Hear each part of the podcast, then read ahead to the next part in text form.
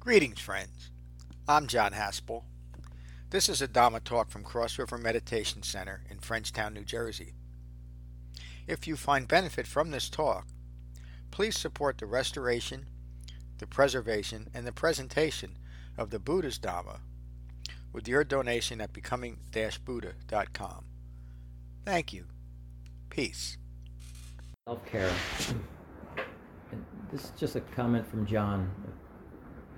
I know John doesn't like to join the other teachers because he feels like he'll overshadow, and of course he would, but I never like to do any teaching without leaning heavily on John's comments. Uh, and again, the Buddha never taught that there was no self.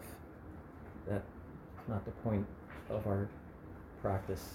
It's he taught us that be aware of what not self is. So John's comments, rather than teach a nihilistic dharma that insists on the denying of the very existence of a person, the Buddha teaches that if one cares for, for themselves, they will integrate his authentic dharma and abandon false Dharmas. That's self care. The Buddha's words. If one truly cares for themselves, they will diligently practice restraint. The disciple always is mindful of his thoughts, words, and deeds. Just the word disciple. It's a it means student and it means discipline. This is what we're striving to do is discipline ourselves at the point of contact. We are all six property beings and we we experience the word the world at the point of contact through our six senses. And that's all we are. Where we get messed up is that mind we all interpret it differently and create suffering. So self-care is all about being very mindful of our thoughts words and deeds. That's all that you have to do. So the Buddha starts if one truly cares for themselves, they would diligently practice restraint. The disciple is always mindful of thoughts, words, and deeds. Buddha continues.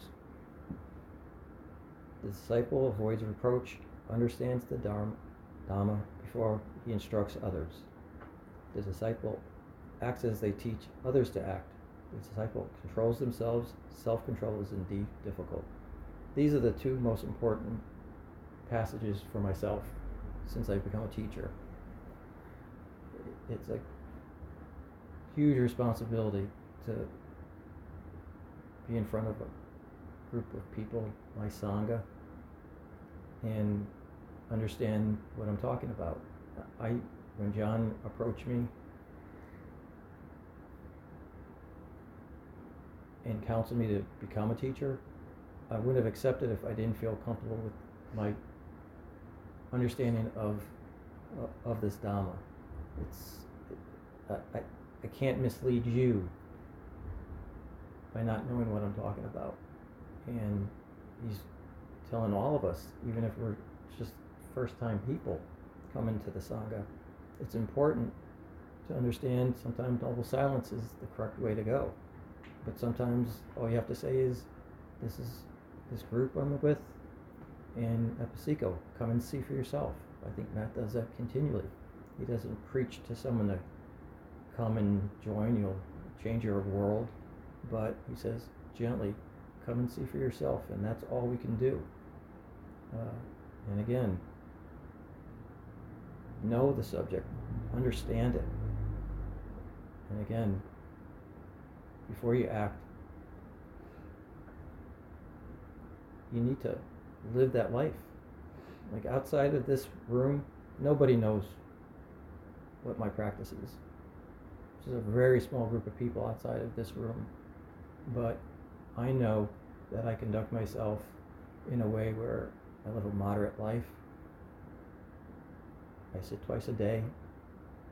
I join here a couple times a week and I listen to what everyone else has to say. And if someone was looking down on me, they would see someone that lives that life. And through my thoughts, words, and deeds, I feel comfortable. And again, I would never would have become a teacher without those two things. So, uh, again, these two passages have always struck me as kind of like my litmus test on whether I'll continue to be a teacher. Because if I'm not living that life, I don't want to mislead anyone, and that would just be unskillful. The Buddha's words The disciple protects themselves. Who else could do so? Fully controlled, the disciple achieves what is difficult to achieve. At the end of the Buddha's life, he was 80. He was, think about an 80 year old 2,600 years ago, what, what the inflation rate of that was. And he was cobbled together. He was ill. He knew he was, well, he was born subject to aging and illness and death. So he understood it. But the monks and particularly Ananda were distraught. They were just how would they go on? And the Buddha understood that, of course, all things pass, all things are impermanent. But the Buddha said something to Ananda that has always struck me, and this is just a short little part of uh, that. The Buddha said, Therefore, Ananda, you should live as islands, unto yourself, being your own refuge, with no one else as your refuge, and the Dhamma as your refuge, with no other refuge. So, in the end, this is a, as my friend Tim would often say, introspective practice. This is looking inward. You'll have the ability to notice, as Nina said last week, you'll see the spiciness of others.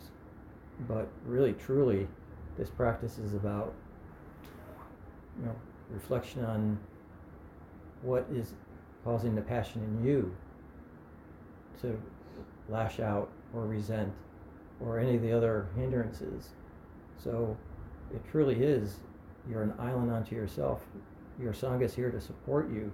The Buddha is there as the example of a rightly self awakened one.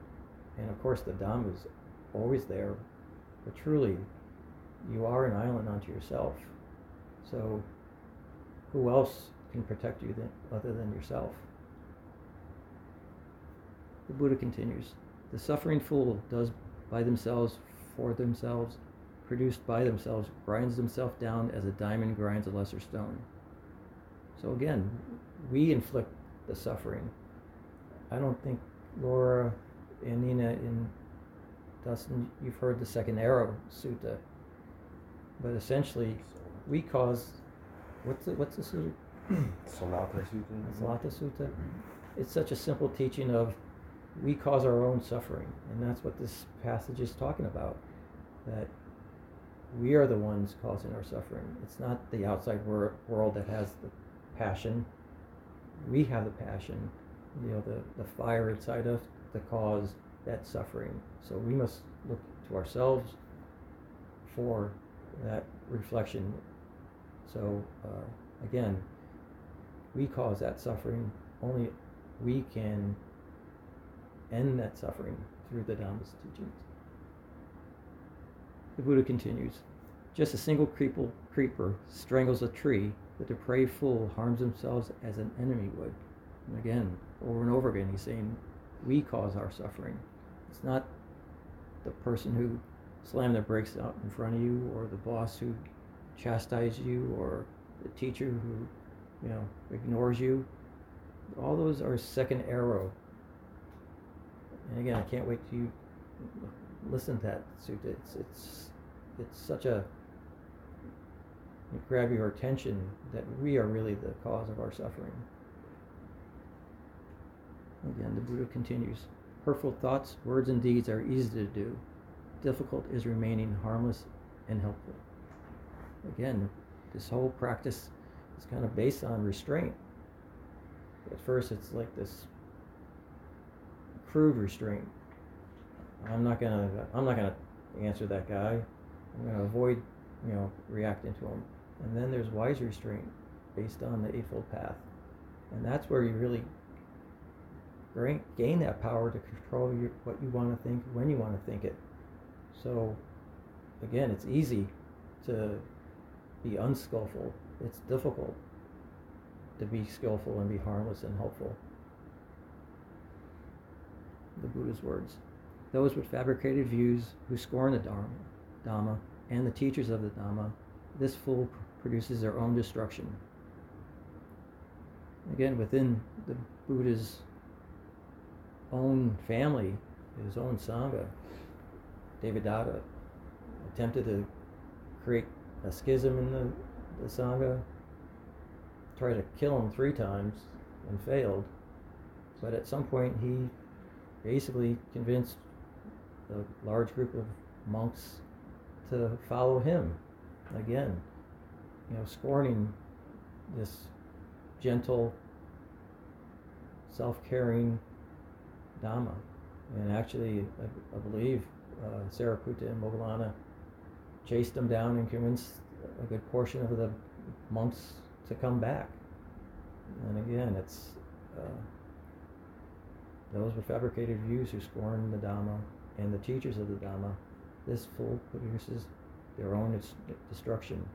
And in the end, uh, Devadatta did, uh, you know, destroy himself by, by his own greed, by his own desire just to gain fame and you know wealth versus what the Buddha, uh, you know, offered, just a simple truth.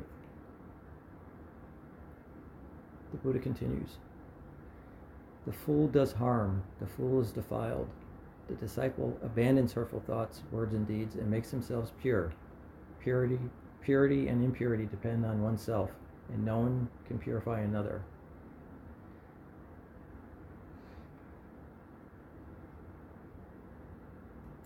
Do not neglect one's own welfare for the sake of another, however enticing, knowing clearly one's own welfare first. The disciple can now be intent on calm. Again, it's self-care. It's it's it's your responsibility to take care of yourself and to apply yourself to this practice. Others' welfare you cannot save someone else. You cannot force them to take up this practice. You can be an example for them, but in the end, you have to take care of yourself. And again, that may seem selfish, but truly it isn't. Because as John says, you know, the best thing he can do is awaken himself and then you know, bring people like us together to see him as an example, to see the Buddha as an example. These are John's comments. The last reemphasizes the Buddha's admonition to develop and integrate the authentic Dhamma, and then, from a quality of mind rooted in peace and wisdom, one can truly be helpful to others. That's the end.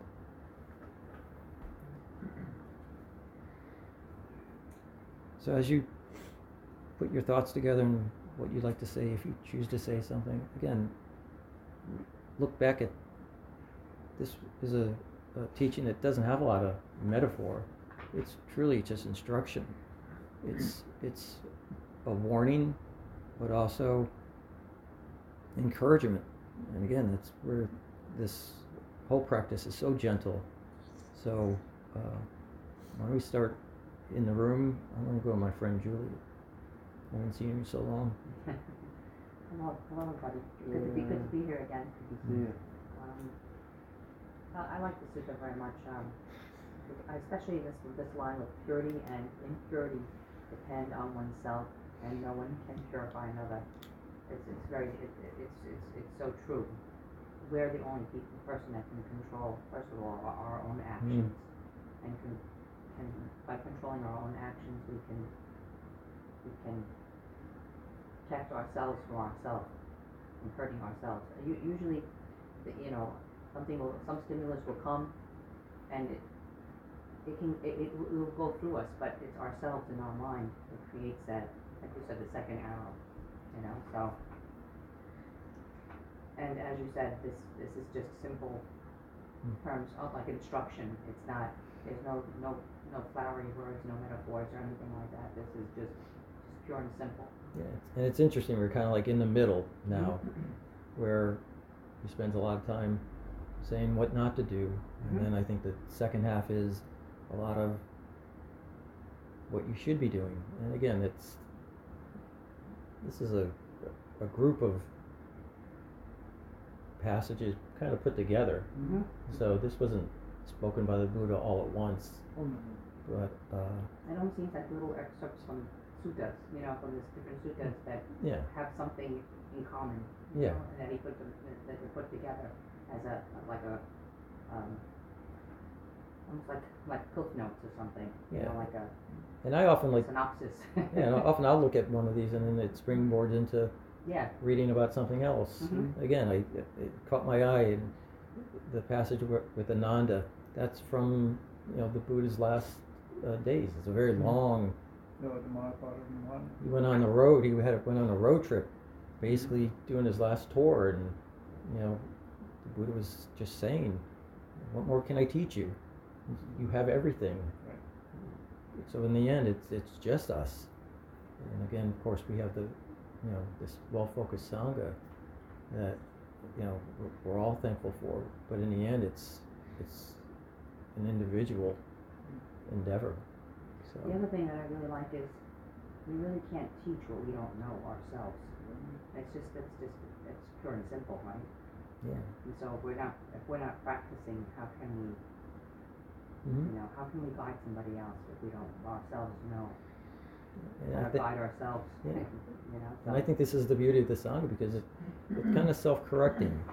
Like if I'm a little off, I'll hear something that Dustin says. I, I truly do. I know you just started, but something you'll say will make me go, oh, I- I really have to think about how I'm applying what I've read or learned over uh, the course of, I think it's five years. And it, it truly does work that way. It's not just from the most experienced, but it's, it's all of us. So thank you. Thank you. Hi, Mike. Hi, David. Thank you for your teaching. Um, I, uh, for us to protect ourselves, the way I uh, interpret this is, uh, not too long ago, we had read uh, another one of these chapters uh, from Dhammapada and, uh, about pure protection. Uh, and what is pure protection? Um, um, Pure protection is recognizing your own ignorance, your Mm. own self-reference. Um, and that is the, the way I understand it, is the basis of all our stress and suffering. Uh, arises from desire, right? It's the second noble truth. So, in that just one word, desire, uh, I try to recognize in my daily life. I try to recognize when desire arises. Because when desire arises, it means that something matters to me. Mm. And if it matters to me, then its uh, feelings are going to arise from that, something that matters to me. What matters to me not might matter to you or to Mm. anyone else here. So because each of us have our own conditioned response to life as it occurs. So pure protection is recognizing desire as it arises so that we can experience life without attaching to it. Mm. So, because life is an experience. The illusion of uh, the illusion is is that uh, we think that life is the self. In actuality, we are going we are going through life and reacting and uh, letting our reactions affect us. And again, uh, stress and suffering arises there. So, to me, I have to check on myself. You know, you've heard the young kids say, you must have heard yourself, check yourself before you wreck yourself, right? So, uh, I check myself by, you know, uh, by, by seeing like where, where desire is in my life. And I understand it for what it is. And I try to use wise, wise restraint at point of contact when that occurs.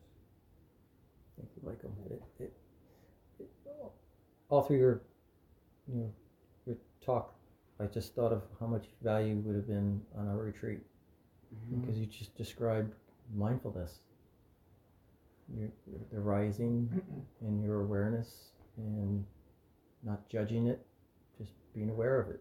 Being aware of it. Put off the cushion, you'll put some reflection to that attachment. And is it skillful or is it causing you suffering? So, thank you. Thank you. So glad to see you too. Dustin, how are you? I'm doing well. Um, that's right where I am. Just trying to be mindful of that reaction not judging it. That's really.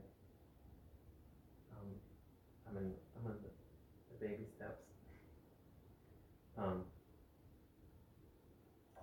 and it feels good to have to have this tool of, of mindfulness to even begin. It feels overwhelming that, that, that react today I reacted like that. It just came over me. And um, I like what you're saying about the desire. I don't really know what my desire was, but it was a strong reaction. But I caught myself before I did more damage to the person I was reacting to. Mm. And in the past, maybe it would have gone further. It would have gone further, and I would have judged myself more. You know, I would have caused more, more damage inside of myself, and I would have kept that going. You know, and so and damage someone else. Yeah, it would have it would have it would have kept going, and it would have been totally unconscious. You know, so this what you're what you're saying is really great, and like I'm not there, but I'm like in the beginning stages of that, and I can see how strong the reaction causes the suffering. Um, and I'm still trying to figure out the desire, Mm. you know, so that it's very helpful to hear that what you're saying. and in the teaching, you know, like the self care, I guess I kind of was practicing today by just using the mindfulness that I learned. Absolutely. And again, Matt's description of kind of like you get get tunnel vision. You kind of mm-hmm. lose peripheral vision when you mm-hmm. have that anger and. But back to your breath. It's a simple thing. It's it's almost silly, but it's a point of focus. So, thank you, Justin. Thank That's you. great. Excellent. Um, I really like, uh, you know, both what Julie and Michael Mm. said, um, and how you made that point about the island being an island unto yourself, and and you know, and you- you tied it up nice because it really is that way. It's not. I'm I'm I'm an island. I'm not in relationship to people. I'm not in relationship to my family, my friends, my, um, you know, all these many relations that we have. But I'm the only one that can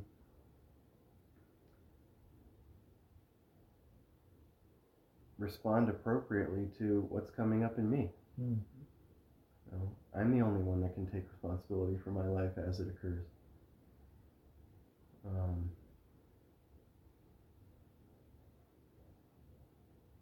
so in that way, you know, like you said, this is that's what this practice is. That's what Eightfold Path practice is. Hmm. Taking responsibility for your life as it occurs. How do we do it? Like what Dustin was saying, of, of developing mindfulness, developing understanding of our contribution to stress. Well, thanks. Thank you. And I'm sure each one of us today had some version of that moment, very same mo- moment that, that each one of us had to like return to our breath. Maybe not as severe, could have just been a little moment, but it's the same cycle. It truly is that same cycle that at that point of contact, whatever sound or something comes into your mind, it's the same thing. It's the same, whether it's minute or grand, it's the same process. So, thank you. David, nice to see you. Thank you for leading us in this. Uh, I liked what, what Matt sort of was tying on to there, what, what everybody's sort of saying, and we're sort of talking about the stress of our own fabrications, you know, what, where where this occurs and, and you know how we're to, like Matt said, respond appropriately. And uh, we have the tools to do that. And most of the time, it's going to look like nothing nothing out of the ordinary. It's going to look like just being quiet, responding appropriately, practicing restraint. And when we do that through our actions, like we've said, uh, you know, we're harmless to others and we're harmless to ourselves. And uh, it's really nice how we've all tied that up. So thank you. Thank you. And again, what's that look like? Virtuous factors of the Eightfold Path. And calm. Mhm. There's a calmness that, at that moment, you calmed yourself. It's, it's, and then you repeat, and then becomes what you are. It's not. I always had a problem with. I think I've said this. The the thought of restraint seemed like I was forcing myself, and then I put it in terms of wise restraint within the practice in Eightfold Path. But at some point, it, it just becomes who you are. And Ram and I have often talked about that. It just becomes what you are. That you you don't react to the things that you reacted to when you the day before you came into the, into this room. Calm abiding. Mm, calm abiding. Well, Thank you for the teaching. Yeah, I appreciate what everyone's saying because it's kind of clarifying. Because I was a little bit confused on the last part of the sutta, how it says, um, not disregard, but put aside, um, not put aside the welfare of others. do not neglect one's own welfare for the sake of another, Mhm. however sake of another. enticing. Knowing clearly one's own welfare first, the disciple can now be intent on calm. when I first read that, because I always thought, well, shouldn't we be practicing like a self-sacrificial kind of love, you know, which sometimes does involve putting aside, you know, our own welfare for the sake of others first. But I guess it's not. mm, I guess like what Matt was saying and everyone else was saying, just by taking responsibility for our own reactions to these things and calm abiding and I guess we are in a way still, you know, practicing self care but simultaneously caring for others. I guess I was just a Mhm. little confused about that Mhm. And John- end. And John would say, this is not about salvation of yourself or others. And the byproduct of Matt, the people around him will see that and not react to, to what Matt 20 years ago may have caused in other people. So that's exactly what you're talking about. At the same time, you are taking care of others. But without you in this practice, that may not happen. So it may be a slight second off, but self care has got to be first. So thank you. Mhm. That's great. David, can I just speak to that a little bit? Um, Laura, there's this is there's a a, a very subtle part of, of, of that is um,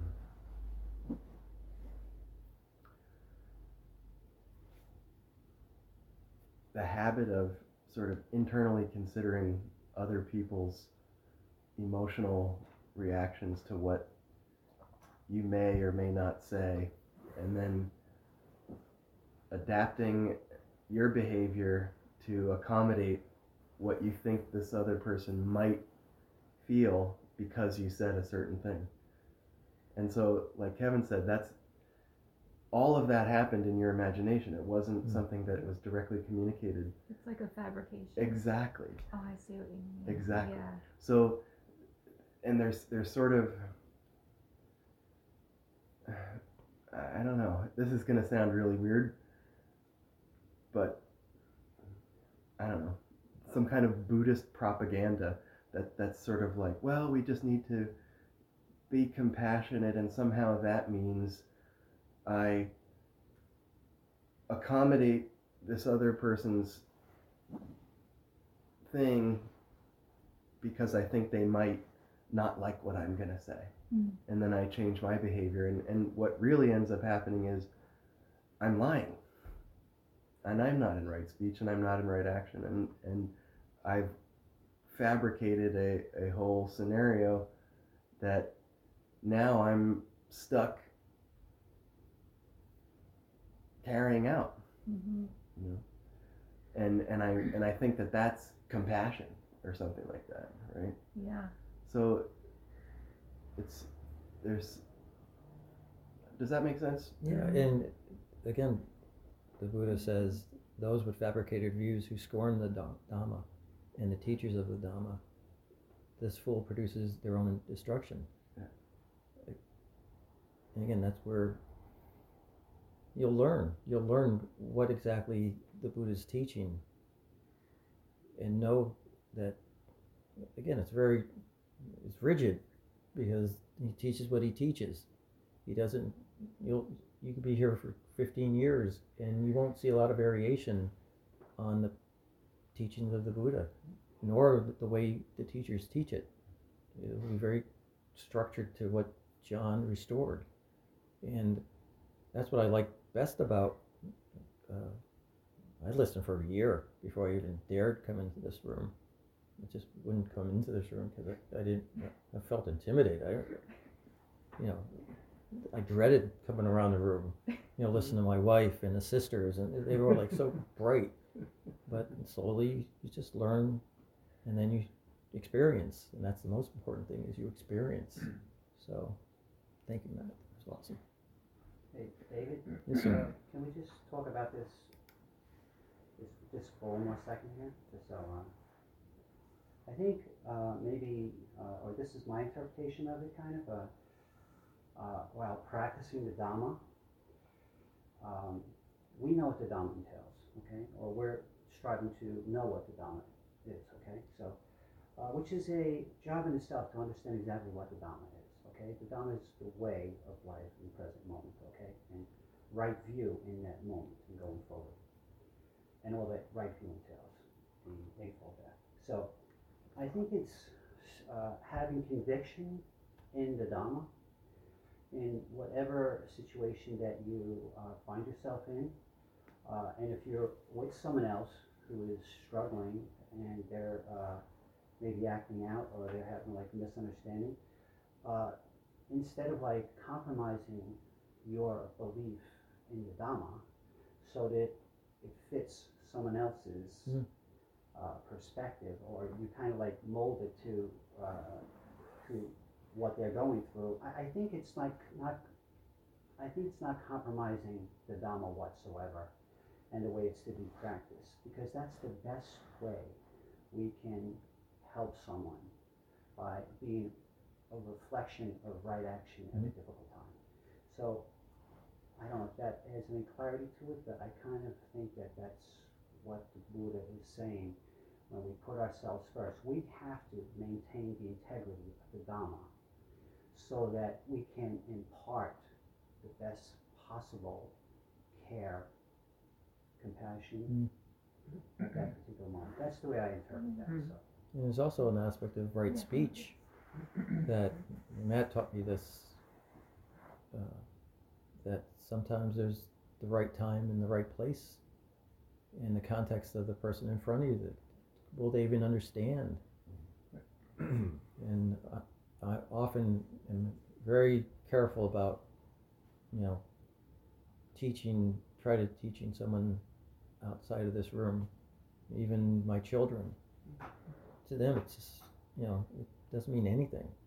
But uh, again, the example, as Michael said, is they'll look at Michael and say, there's something going on with Michael. Mhm. There's something different about Michael. And again, Ehipassiko, And They that's make- the result of, of self-care. that's self-care. Yeah. You're taking care of Wi- yourself. Without that, you, Self-care, yeah. you, yeah, without the self-care, you'll never be that example. Yeah, Uh, It's It's just not, not, not yeah, possible. there's nothing selfish If about you- if you And frankly, you're not, you're not able to, to help anybody because there's way too much of you Mhm. going on inside. Right. Uh, and, you know, that self-care that he's talking about here, this whole, whole section is, uh, allows you to, to become that example and to become an effective helper. You know, if, if help needs to be given, you can give it without getting your own stuff in there as well. Mm. Because Yes. that always blows up right in your face. Hmm.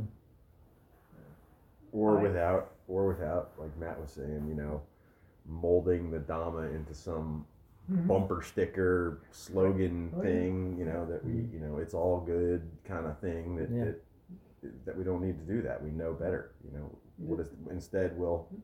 practice the care to not get involved right to, to And this whole To be last, calm. this whole last piece is just a complete refutation of the whole Mahayana thing. The whole Mahayana thing says, first take care of everybody else, then you can take, take care of you. And it just like flat out says, no, this is not it. You take care of yourself so that you become that light in the world. That's the only way. And basically, I will not Right. awaken until everyone awakens, light your own lamp first which means it really is an excuse not to practice the Buddha's Dhamma because then you're you got to know. why I'm would not- you? I got to help you. You know, I won't do anything for myself until I help you, which means the opposite of self care. okay, So that's not self-care then, yeah. Right. yeah, Practicing So- the Dharma is self-care, actually. Ron? Um, yeah, I, I really want to echo your, your words on uh, uh, on being a teacher and getting to be a teacher. Um, that, that I felt that same awesome responsibility, uh, and that, that you know was many many years of of um, still struggling to to really understand. And it it takes a while to to get to that point where you say, oh, you know, now I can skillfully Mm. talk to somebody about this. And and again, you only do it if, if you see that there is there is some kind of reception possible. Uh, but yeah, these these this whole section of self care is so much about the third noble truth that Mm. you know you can actually do something. You know, and this this whole the promise that he holds out here. You know, yeah, you can actually care for yourself. You look at me. You know, I've done it. You can you can do this too and and do and do the ultimate care for yourself. Uh, this is a beautiful section. And especially we can we can do this as lay people. you. We don't have to go to a monastery. We don't have to. These simple teachings are very much able to be applied to each one of our lives. Dustin did it this morning. So, thank you. Let's go online. Brian? Hello? David, thank you. Um, I, uh, this has been wonderful. I'm going to take noble silence. Oh, Fantastic commentary from, from everybody. So thank you. Slav.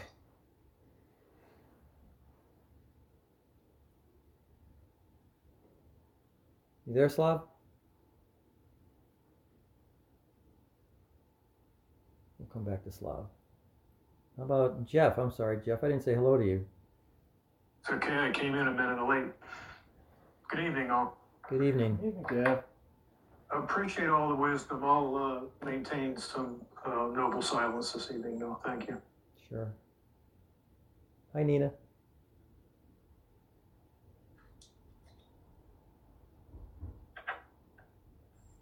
I think you're on mute. Hi, here I am. There you go. Um, I was saying that I feel like this teaching is going to reverberate a lot in my mind. I can be kind of literal and get tripped up on words a lot. So during this teaching, I felt a little bit sad.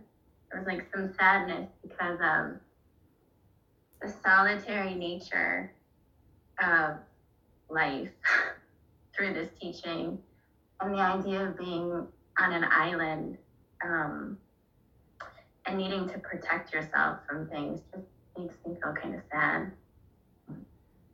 That's interesting. And again, But then I listened to Matt talk to Laura that's right. and I caught myself putting feelings on something that doesn't necessarily have to have feelings attached to it. Like clinging to this feeling of sadness that doesn't really need to be there. And just remember, the three jewels are there to support us. The Buddha, his teachings, the Dhamma, and this Sangha. So, in the end, when we leave this room, we're on an island, but we take the support with us. So, and then you take it when you go home and you sit. So, that sadness should be fleeting because you should feel comfort in what Matt says.